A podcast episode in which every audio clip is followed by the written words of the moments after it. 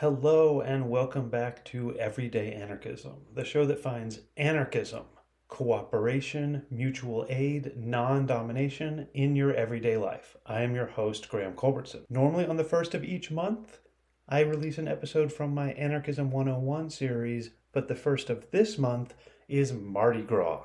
That's right, we are going to New Orleans today on Mardi Gras to learn from my guest, Meredith King just how anarchist is Mardi Gras?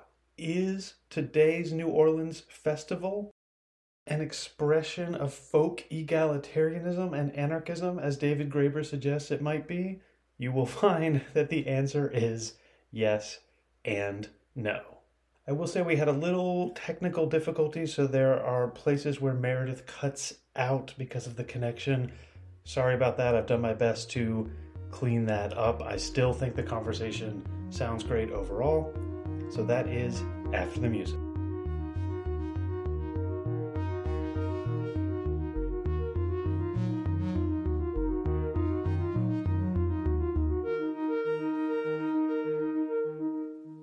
So, Meredith, w- welcome to Everyday Anarchism.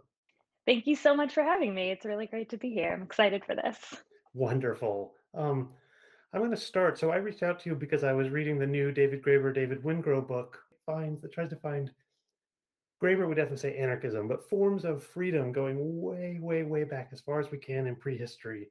And they work sort of backwards from the Enlightenment. And when they get to the Middle Ages, they talk about this possibly anarchic or egalitarian moment in things like Carnival. So I'll read you the quote, and then you can just tell me the extent to which you think um, today's Mardi Gras in New Orleans might contain or might not contain some of these elements, and we'll just go from there. So here's the quote A certain folk egalitarianism already existed in the Middle Ages, coming to the fore during popular festivals like Carnival, May Day, or Christmas, when much of society reveled in the idea of a world turned upside down, where all the powers and authorities were knocked to the ground or made a mockery of. Often the celebrations were framed as a return to some primordial age of equality, the age of Cronus or Saturn, or the land of Cockaigne. True, it's never entirely clear how far such egalitarian ideals are merely a side effect of hierarchical social arrangements that obtained at ordinary times. One of the whole points of creating a carnival king or May queen is that they exist in order to be dethroned. Uh, so that we've got this idea that there's some sort of anarchic egalitarian freedom and then there's also the idea that they are really just the a, a reproduction of the hierarchical social arrangement. So both ideas and i just thought i would start by saying what you what you thought about that.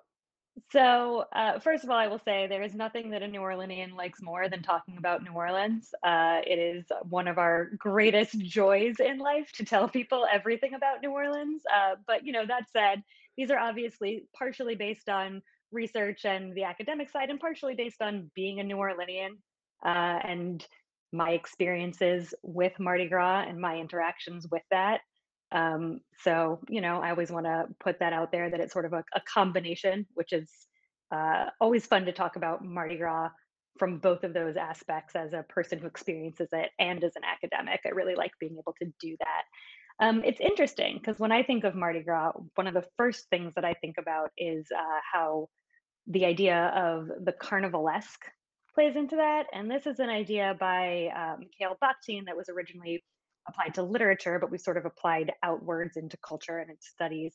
Um, and a lot of it has you can see that the quote that you read clearly has some basis in that because a lot of what uh, was said is a lot of what Bakhtin talks about. When he talks about carnival, um, he's talking about the idea uh, lots of times of this sort of uh, place where all of these pleasures and all of this uh, these activities that you wouldn't normally be able to do in your everyday life uh, come to light and are given a greater meaning through that. And one of the things that Bakhtin talks about a lot is literally dethroning king mm. and how that necessitates um, the crowning of a new king in that. And he also talks about how uh, true carnival is for everyone who experiences it, right? Everyone is created in it. Everyone is is part of it. It's not um, grouped in that way. And what I think is interesting when we think about that and we think about Mardi Gras um, is that Mardi Gras is limited in many ways. So it has all of those pieces. It has this concept of like um, carnal desire and uh, bringing out all of these things that would not you would not normally do. You're not normally gonna in, in act the way that you act during Mardi Gras.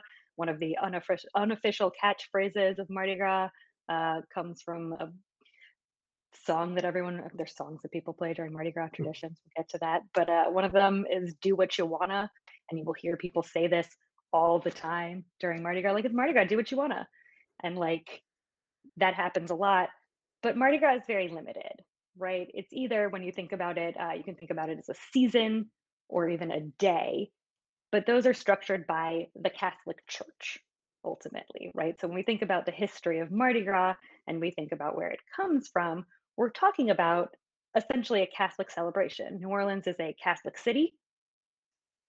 It's French and then it's Spanish and then it's French and then it's American. It's a long history. But uh, you know, that's a lot of Catholicism in there for you, no matter where you slice it. Um, and that's where sort of the the feeling and the history of our city comes from. And whereas a lot of America is a Protestant Puritan culture that it's sprung up from, New Orleans specifically is not. Uh, so we have this Catholic thing going on, and Mardi Gras is in opposition, has to be to Lent. The whole reason that you do Mardi Gras, the whole reason that you eat a, a ridiculous amount of king cake and drink to excess and party is because on Ash Wednesday, all of that is going away for 40 days. Um, and so there is a limit to what you can do. It's not a sudden desire, it's not something that's brought on by people uh, sort of organically wanting a thing it's something that is within the structure of between Epiphany, a Catholic moment, it's a Catholic holiday, and Lent, right? That's when Mardi Gras exists. So that's my sort of like initial thought about this. Yeah, that so that's really interesting. The the thing that leaps to mind to me, and this is already going to take us away from where I thought we might go, because because you brought up Catholicism and Protestantism, and one of the great mysteries. I mean, uh, any of us who work on cultural history are dealing with this this this problem of Protestantism, which it is the idea that there does not need to be hierarchical authority and sort of everyone gets to do whatever they want to do. And yet, despite this emphasis on personal freedom, Protestantism somehow has produced, it seems, a much, much greater cultural uh, culture of conformity than Catholicism has. So if you think it would be like, oh, we could have this uh, Protestantism, which would be kind of anarchic and fun, it's it's it's exactly the opposite. And then Catholicism, which is supposed to be all hierarchical and top down, in fact, seems to have so many more spaces spaces for exploration and difference within them. We can get back into the meaning of Catholic as all all encompassing as well. That's that's part of it. It just seems like there's so, and I keep finding uh, anarchist Catholics, which I would have thought, you know, is is impossible. And yet there's something, there's this tradition, whether it goes back to Francis of Assisi or whoever, you want to this idea that there is some freedom within the structure that seems to not uh, being raised Calvinist. There was no freedom within that within that so-called freedom. Um, you know, it's it's always um, something that I, I think about. I am not Catholic myself, uh, and being raised in a very Catholic city, I think I know more about Catholicism than the sort of average person out oh, there. That's how it always is. You can't get away from it here. Um, it's just you know, it's not my tradition, but it it is everyone's tradition in New Orleans. And one of the things that I do notice, and that I think about a lot, and I think brings us back to this in interesting ways, is that.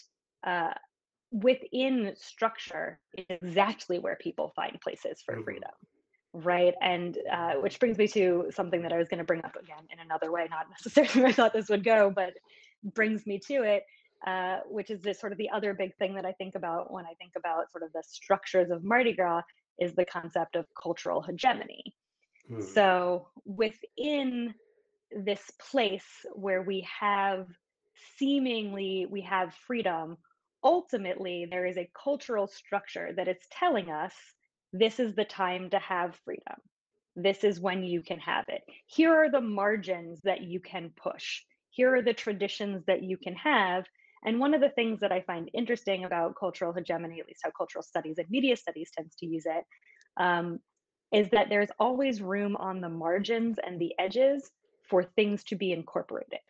So, whatever it is that you think is subversive or new or going to take down the system, the system will find a way to incorporate that and make it part of the system, right? And wrap it all in there and tie it in a bow. And so, if you have a system uh, to sort of fight against, you're going to be able to seem a little bit more free because you're not necessarily pushing against those edges all the time. You already know what those structures are. And I think that's maybe why you find some Catholics who are like, oh, yeah, within this, we can do X and Y because we know where those edges are. We know where those margins are. Um, and I'm sure I would have friends who are Catholic who would tell me, like, no, Catholicism is much more free than that. And like, there's this history of social justice and all of these things, which absolutely true. I know so many social justice Catholics, and like, I'm 100% here for that. And like, the Jesuit tradition is very strong here. Um, and things like that happen. But ultimately, these are still all like big hierarchical structures where you know your place in them. Uh, and within that, then it's easy to celebrate a small amount or wiggle a little bit. I think about uh, it's a bad analogy, but like a little kid, right, where you tell them you can do X or Y, right? You give them sort of Right. a seeming, it's a seeming choice, and they go like, "Oh, I want to wear the purple socks today, not the blue socks," and you're like, "Great," but ultimately they have to put on socks, Yeah, this is the this is also the Coke or Pepsi logic. You go to the store, you can buy anything you want. You can buy Coke, you can buy Pepsi, you can buy store brand Coke, you can buy Diet Coke. Right. Look at all these choices you have. have so many choices and then that makes you feel like you're doing a thing versus going like uh no i'm not drinking a soda i'm not i'm not buying something from the store even Right. more than drinking a soda right like i don't want to buy a thing i don't want to go to the store i'm going to grow things in the backyard like Yeah. that's the the actual freedom that we're not seeing Right. Yeah, that um make that makes sense. I guess one thing that pops in my head that I guess I'm going to say, which is maybe unrelated, is this. I I do think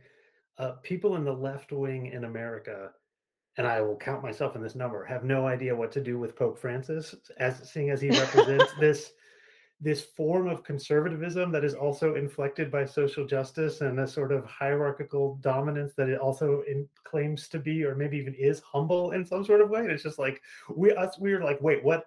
The right wingers i guess also don't know what to do with him. No, they have no idea what to categories do with him. Yeah, I mean, if if anything, I think that again, New Orleanians are sort of maybe very predisposed to understand what to do to right. with this guy because we have a lot of that here. You have so many people who will count themselves as liberal, left wing, maybe even on like the radical end of things, who are Catholic, like on Ash Wednesday, to bring it back to this, like they go and get their ashes. Like it's that is what they are doing. And if anything, that tradition, they would say it informs all of hmm their principles. They would say it's the basis of their principles and that they are uh I mean, I guess I don't want to put too many words in their mouths, but like the the conversation of who is ultimately doing the things that the Bible would tell you to do comes up a lot. And yeah what, you know, the idea of Jesus as a socially uh, social justice jesus Catholic jesus as radical right? It a- comes up. absolutely It's not uh, unaccounted for in this conversation. and then that So, radicalism is is channeled through this uh, through this structure, this hierarchy, this organization that is often treated as the most conservative body in in the world. And I think that just well, besides maybe the U.S. Supreme Court, and I think that just blows Oh, away uh, uh, people people in America.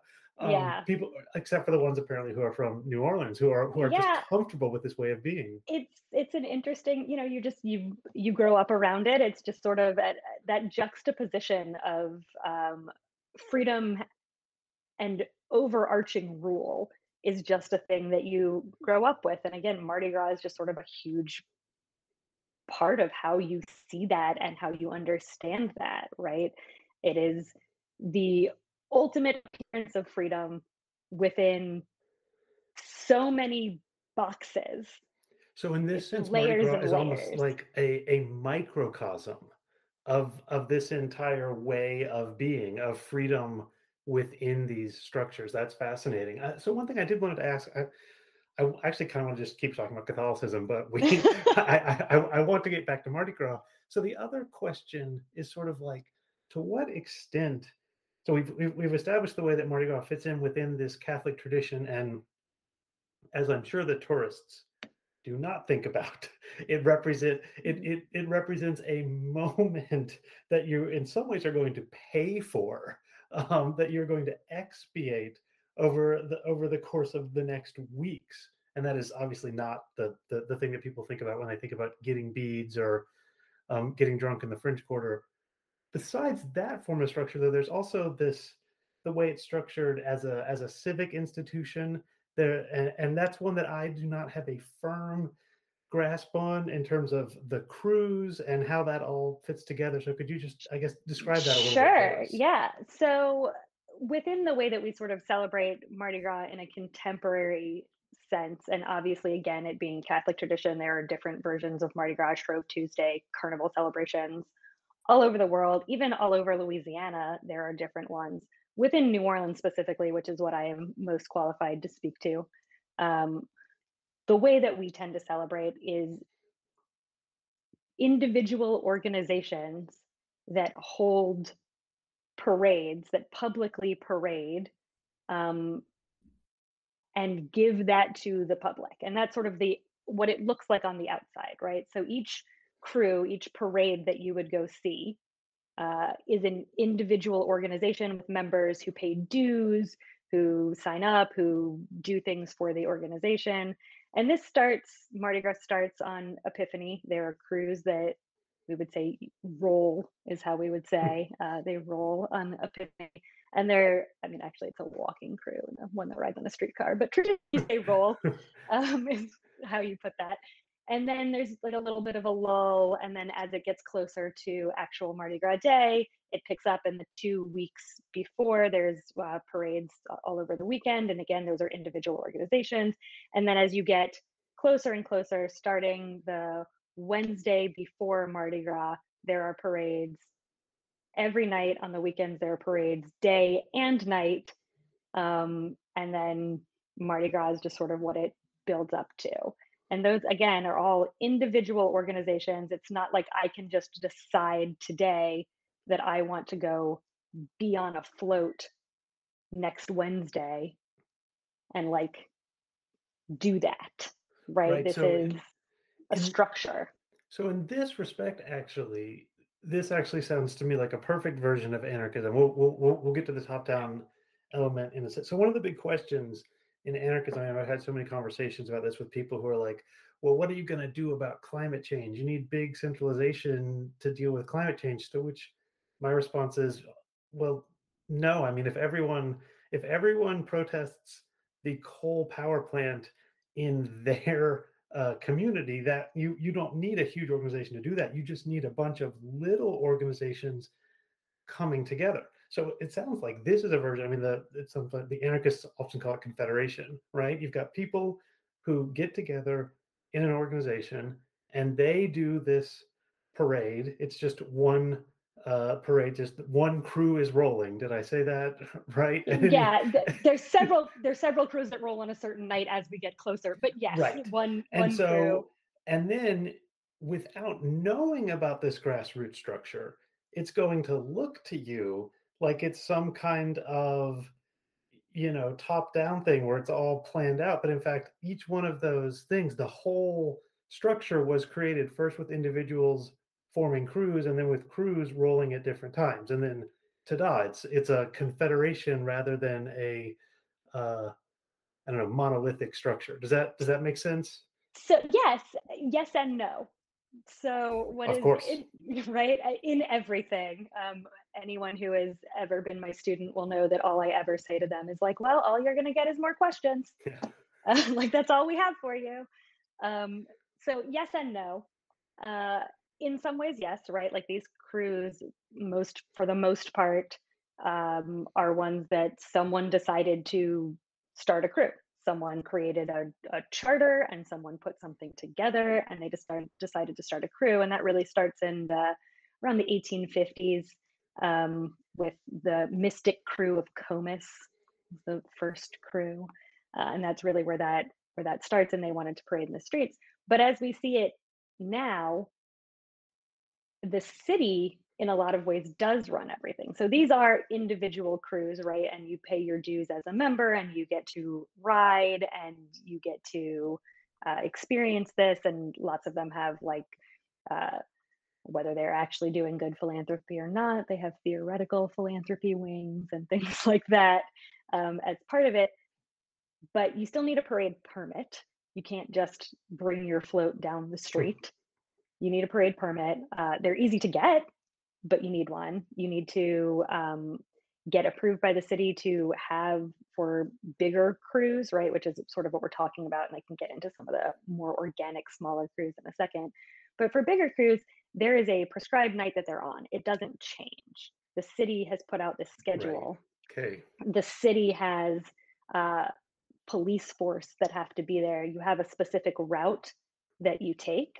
Um, and I can give this year is actually a really good example there's a, a shortage of uh, police to cover parades and they've shortened the traditional mm. routes and it's been a huge thing and instead of crews just saying no this is where we parade you can come get us the answer is like no well we have to do a shorter route like that's how we can do this right so even if there is internal organization that is sort of by the people there is still the larger structure of the city uh, telling you when you can parade and where you can parade. If you common phrases that you would hear during carnival season would be things like, uh, "Oh, I can't get to you. That's in the box."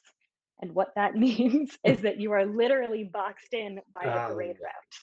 You can't get across it, right? It's not like the parade route ch- changes. I can tell people uh, my I previously lived on the Mardi Gras parade route, which was amazing uh, before I had to unfortunately leave that apartment. But I would tell people long in advance, I would look at the dates and be like, these are days where I am at my house. And I would tell my job, like, these are days that, like, if I can leave early or work from hmm. home, I need to because I know that it will be blocked off by the cops at a certain time, not just by the physical parade going on. The city will block off all the streets close to the parade route so you can't get in, right? You can't just drive your car in. Uh, so you'll hear people say like, "I can't do that. I'm in the box," and that's like a thing that you know. Um, and you'll also hear people refer to things days by the big parade that is on that day. Mm-hmm. Even if there are other parades that are that day, if you ask any New Orleanian what the Thursday before Mardi Gras is, they will tell you Muses Thursday. If you ask them what the Saturday before Mardi Gras is, they will say Endymion Saturday. Like these are the names of those days. And while we have Lundi Gras the day before Mardi Gras, and then Mardi Gras is the names of those days, we've given the names to these other days by these crews because that's when they parade. And if a crew changes a night, which has happened maybe like once in my memory, and it's probably happened more than that, but that I can think of, it's a big deal.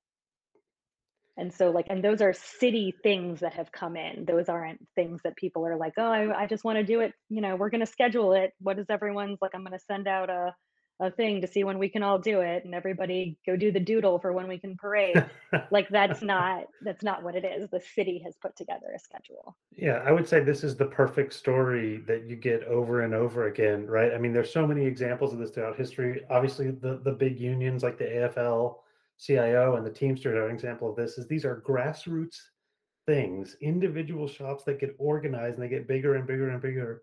And then you end up with someone like Jimmy Hoffa, who is basically God Emperor and can do whatever he wants and can mandate anything, even though this institution was built from the grassroots, it gains this hierarchical top down structure the other famous example one is you know the United States of America was a had, was had an Articles of Confederation for a little while, and pretty soon the people at the top were like, no, that doesn't work no, for us. Let's do this Constitution thing.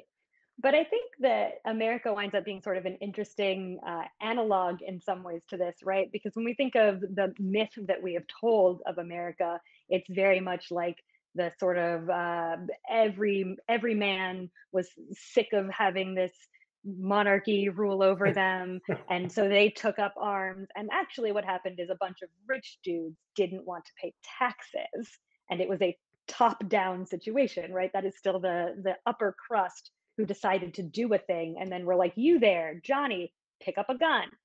And like that's much more of how that was. And in some ways i think it's interesting to use that analog for mardi gras because these crews for all that we can say you know someone decided to start them uh, they are at least the the older crews what we would say sort of the old line crews uh, are secret societies. These mm-hmm. are not uh, egalitarian beautiful uh, organizations where like me as a woman could go up and be like hello sir i would like to gain entrance into your extremely old crew. Like that is not how this works. This is somebody's family who has been in this crew forever uh, or maybe someone who is a little bit newer who like knew someone who knew someone who went to the right country club right? These are exclusive organizations. They're secret organizations and for them what mardi gras is about which has nothing to do with parading they put on a, a, a parade they do that is a public facing thing but what they also do is they hold a ball mm. and that's mm. really what it is largely about for many of these sort of older crews um, is this ball, which is essentially a debutante ball. Uh, they parade out like college aged women, which at least bless, at least they're not younger than college age. Uh, they parade out college aged women wearing white dresses and like present them to the court. It's literally set up as a court. Crews have often old crews have a king, a queen, dukes, maids, a whole court. Newer crews sometimes they'll also have a captain or they'll have like a something that they call it instead of like a king or a queen. But crews have kings and queens. It's set up to be a hierarchy. It's set up to be a court. And you present yourself to the court as a woman and the crew in lots of these balls um, they stay masked throughout the entire thing you don't theoretically you shouldn't know who the crew members are for some of these things. They present, uh, um, I don't even know how to describe a tableau. It's like a little uh, play, but not even necessarily really, uh, that are traditionally, many of them extremely racist uh, and truly terrible. And there are many old crews that don't parade at all. They're essentially just secret societies running around New Orleans that are crews, that's what they are, uh, and they do their balls during Mardi Gras season, and uh, they, you know, uh, young girls will be part of this and come, you know, be a maid in that crew or whatever it is. But they do not parade. Some of them have never paraded. Some of them decided that uh, they could no longer parade. So in 1991, uh, the city council uh, decided that if you were going to publicly parade, you could not discriminate against who your members were, and they asked for member lists from these secret societies. Oh. And as a response, the secret society said, "Oh no, it's a freedom thing. We can't give you member lists. We're not going to publicly parade. We will just have our ball and our society part of this." But realistically, what they were saying is like, "We will not let a black person in over our dead body." Uh, and one of these crews has since come back to parading, but the oldest crew, Comus, has not. They do mm. not parade anymore. They will not parade. It is just a secret society of old white men. You literally never know who Comus is. He never shows his face. It is not publicly announced. He wears a mask the entire time. Uh, it's you do not know who he is, and that's part of what Mardi Gras is. So yes, it is an organization that they formed, but it is an organization that is meant to be a deep hierarchy with lots of social implications. Okay, there's there's so much that this is so fascinating. Thank you, Merit. so, so, so the first thing to say is I'm going to push the U.S. analog even further, right? Because this is something something that you know students will sometimes read Jefferson and get very inspired because you know Jefferson has some great things to say about liberty and grassroots things and everything. Great but writer. It, Yeah. Oh, he is a great writer, isn't he? A much better writer than Hamilton. But then you read, I think it's just Federalist number one, where Hamilton says, these people who are the powerful people in these states, they don't want grassroots democracy. They want no elite over them. And so the George Washington Alexander Hamilton process uh, promise is that you can have a big elite at the top who will, in the name of the little people, stop some of the uh, current dominant elites from discrimination.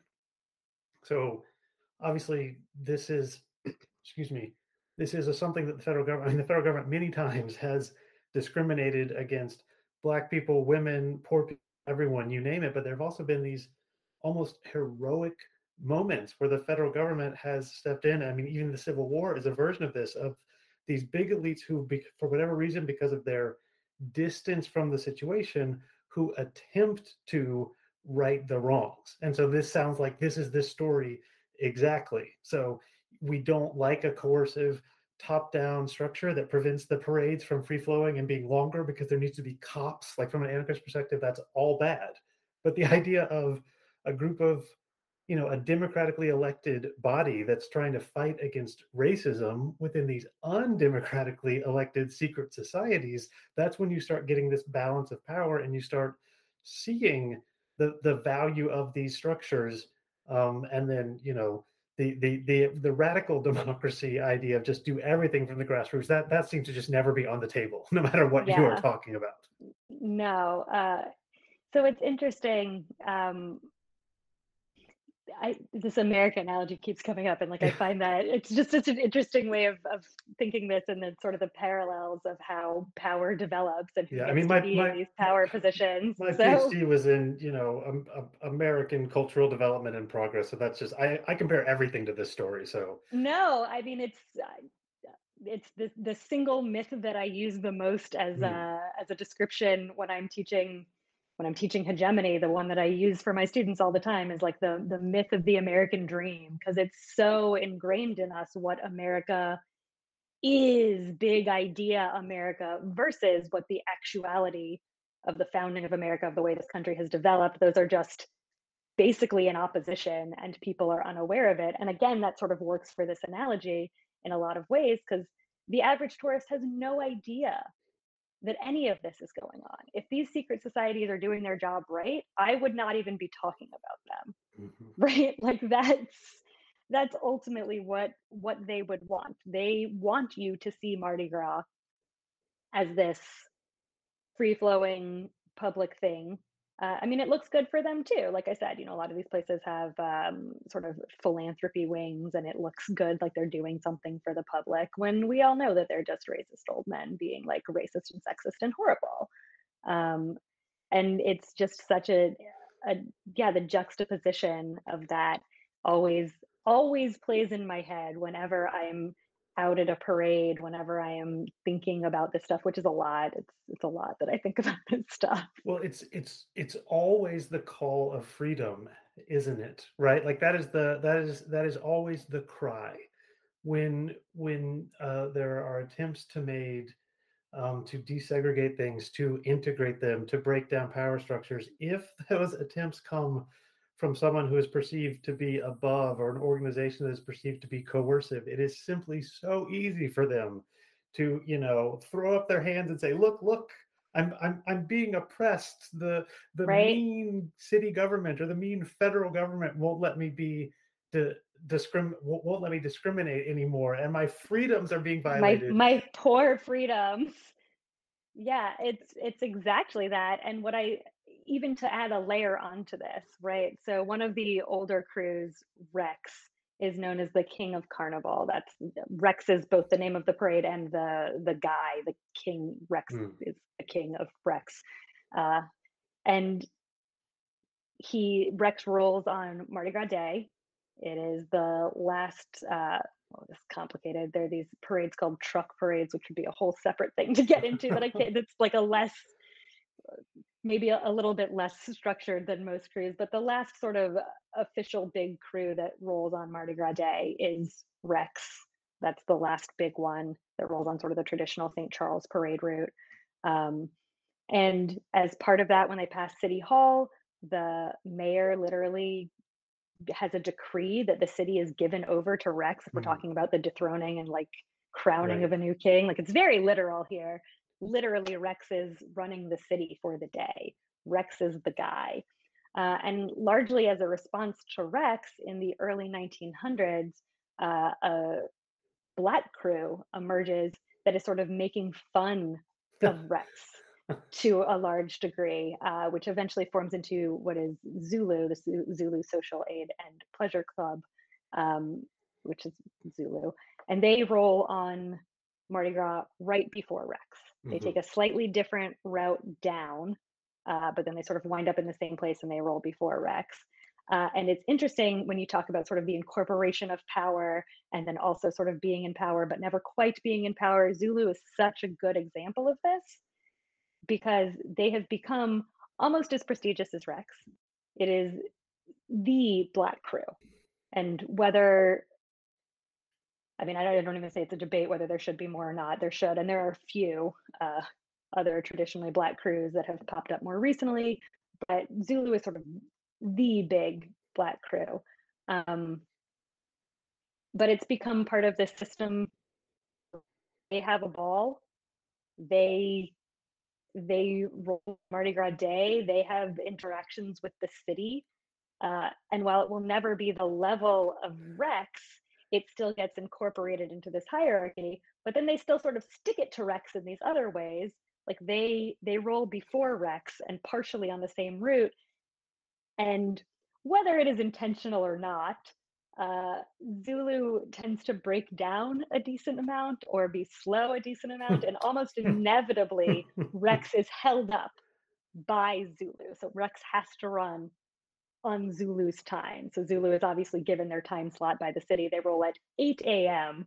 on Mardi Gras morning. Mardi Gras is an early sport. Wow. Uh, oh, yeah, Mardi Gras morning starts early. You need to get your drinking in top of the morning. And like, you st- start off early. If you even go to bed on Lundi Gras, you're probably doing it wrong. Uh, going to bed is like a 3 p.m. situation. You got to stay up.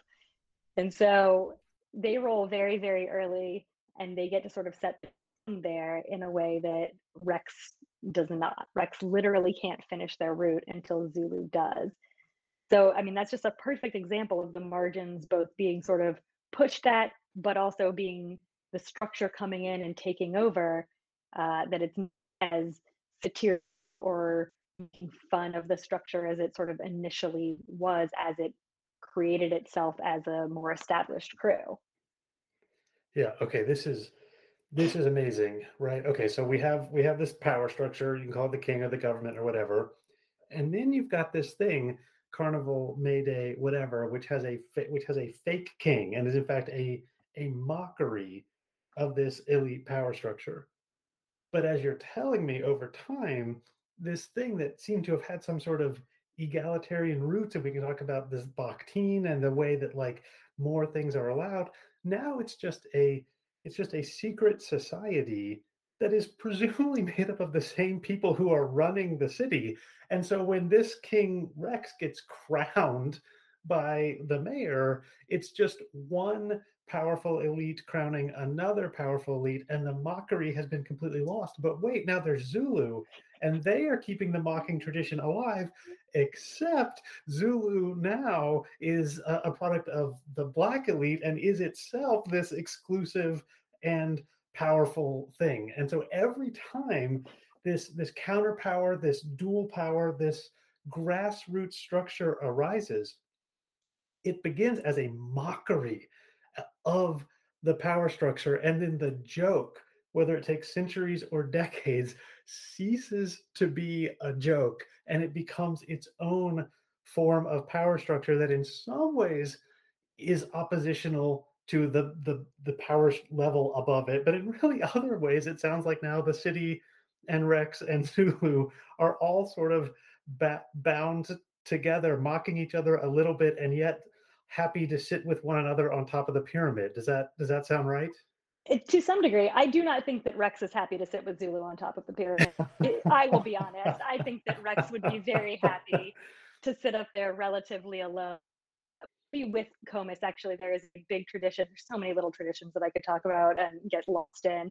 But uh, at the evening, Mardi Gras evening, that night, uh, the big thing that happens that, again, tourists would never know about, never think about, is the meeting of the courts, where the Court of Rex uh, is invited by, by Comus over to Comus to their ball. And they come and dance with each other's queens and they air this on like local the local pbs station like your local oh yeah no my friends and i watching the meeting of the courts is a sport like the, it's it's we the mockery of it is real like we do a full takedown. you can look up meeting of the courts or rex comus uh, that evening like on twitter you will see people like it is a whole thing. It's become a whole thing on its own to make fun of it. But this is it's been airing on you know public television since as long as i can remember and it's you know a tradition in itself at least within my family and within many locals that i know to watch the meeting of the courts. And you just watch these people where all of the girls they'll tell you what school they go to and it's always like you know she goes to uva and is like a kinesiology major and i not that there's anything wrong with that but that's sort of the the consistent narrative and an old man, a young girl, and like I said, for the on the Comus side, you never even know who Comus is. He literally wears a mask the entire time. You don't even see his face. Um, and that's the it's a wax mask. It's very creepy. The whole thing is very creepy. Um, it's you know so that sort of uh, that sort of power structure is there so maybe that's the only people that rex would want to be associated with is the people who are maybe even a little bit higher than them don't come for me rex crew members i know that you think that you're the highest uh, well i mean i guess this is another this is another way in which the you know the the the rex I, it sounds to me like rex really needs and benefits a lot from zulu's existence and zulu helps keep rex where it is but you would never find the Rex people admitting that. Never, not once, not ever. Uh, I think that that is well understood. You cannot really talk about Mardi Gras Day without talking about those two crews, and they sort of go there in sort of the public. The other thing that I would bring up, if we're talking about power structures, and especially when the city race is a huge, a huge issue, um, is something that is I don't know my particular fascination that I really love within looking at Mardi Gras, which is the cultural geography uh, mm-hmm. of Mardi Gras, right? So the, the the way that we not just sort of where the parades are, though there is some of that. There used to be more neighborhood parades, and after Katrina, there are not a lot of neighborhood parades. They run mostly on the same, um, which is again another subject that we tangent on for an ine- like a just an indefinite amount of time. Um, but where people stand on the parade route uh, has its own structure that is tied to class and race in a way that you would just not expect, right? You'd think like, oh, you just go out to the parade. And again, for tourists, that is often true. Parades start in um, uptown neighborhoods. That's sort of our delineation of neighborhoods. They start uptown, they move towards the quarter downtown.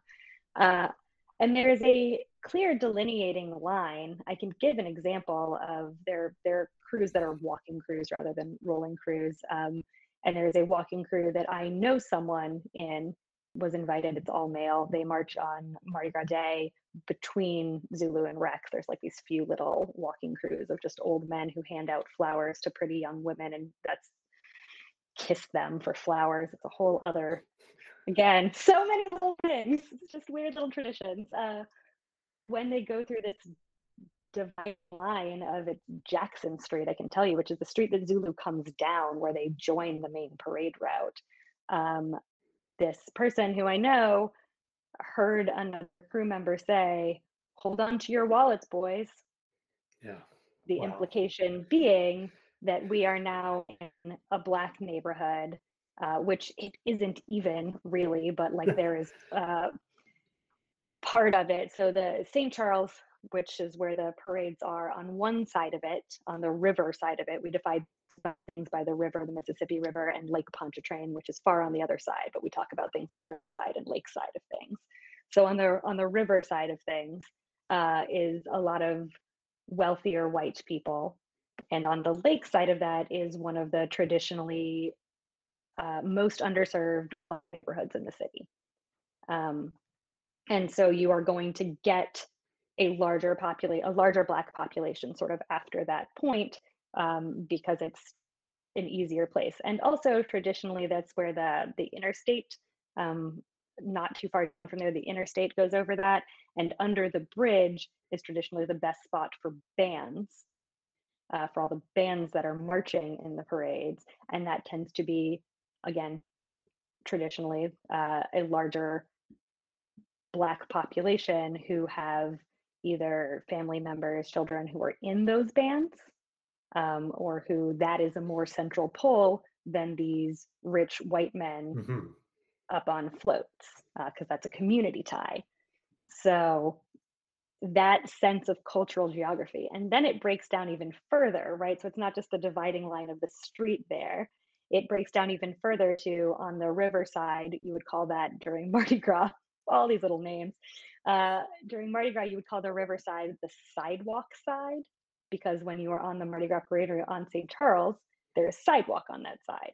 And the other side on the lakeside is what most people would call medians, we call neutral grounds.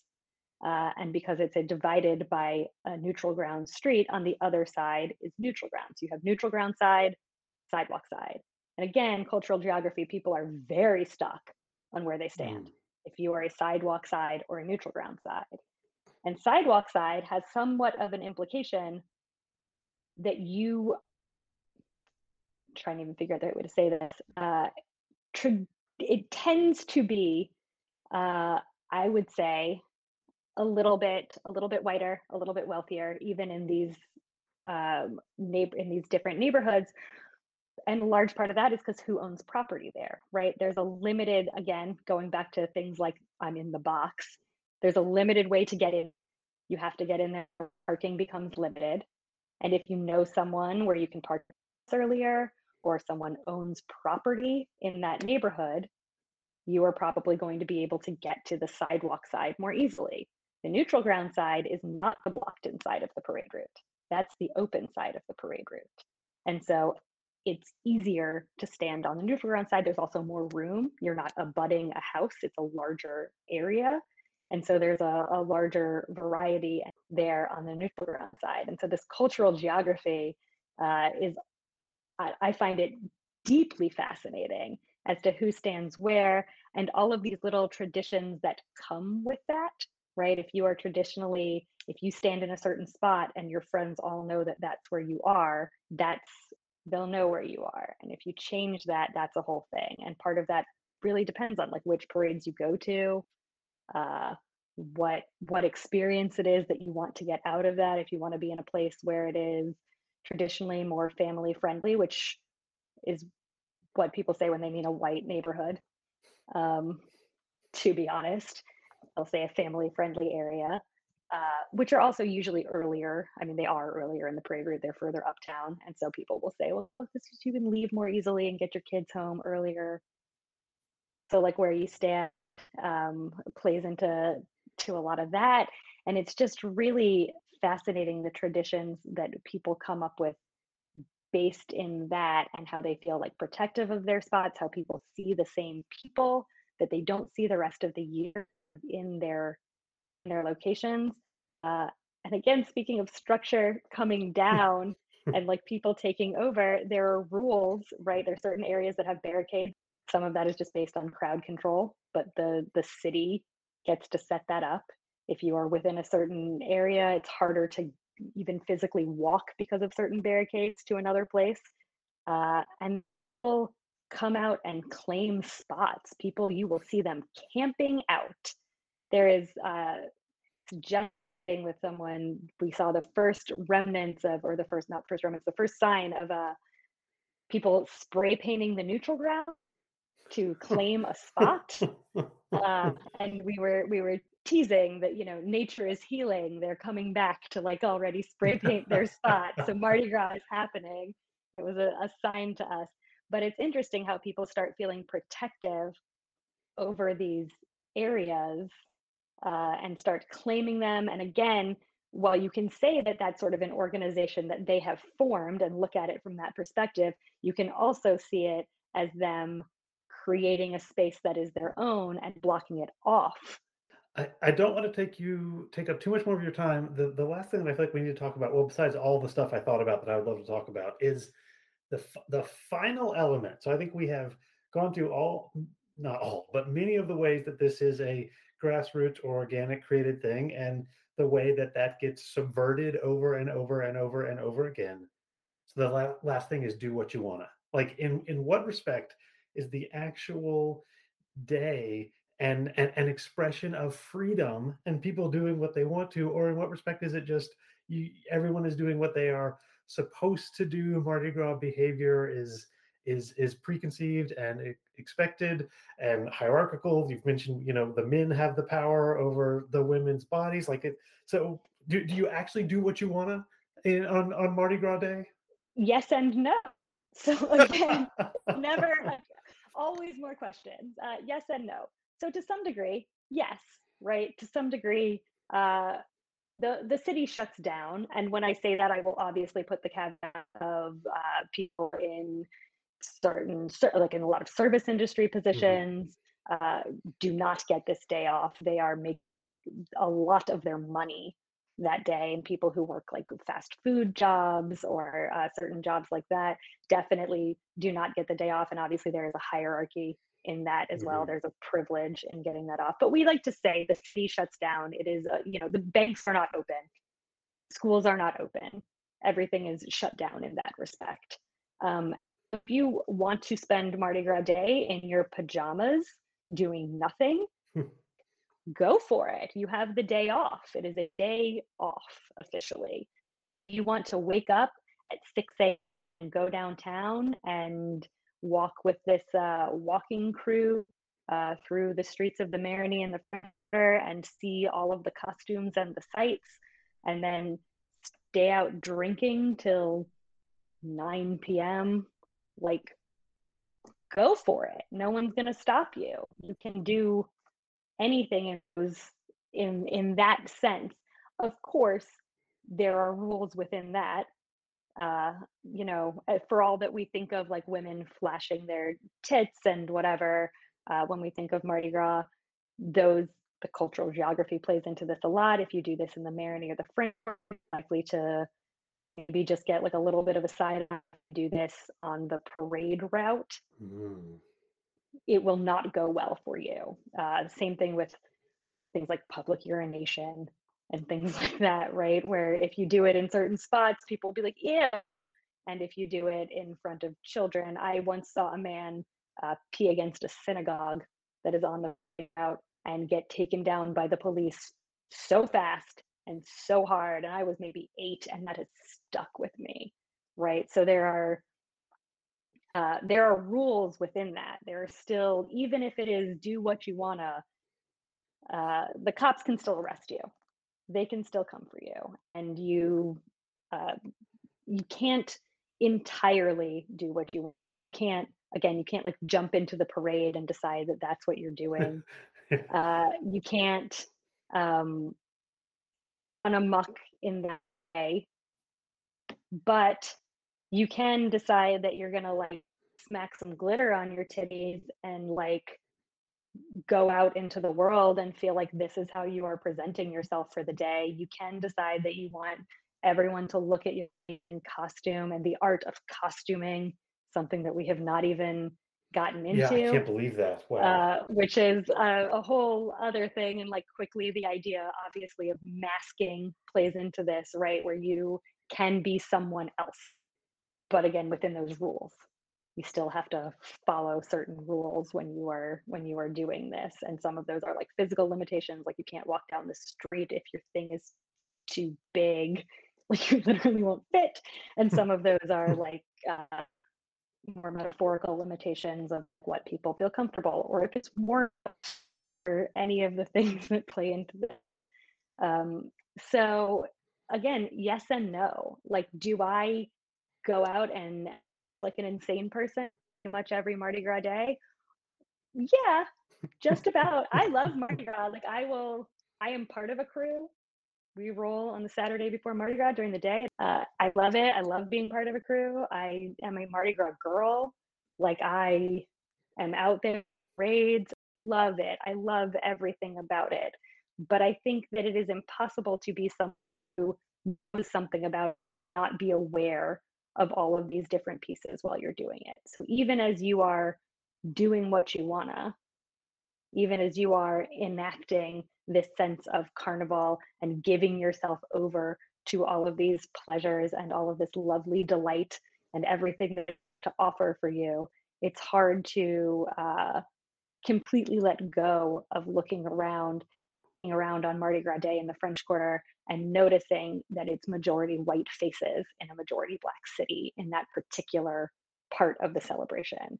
It's hard to not see all of those pieces once you are aware of it.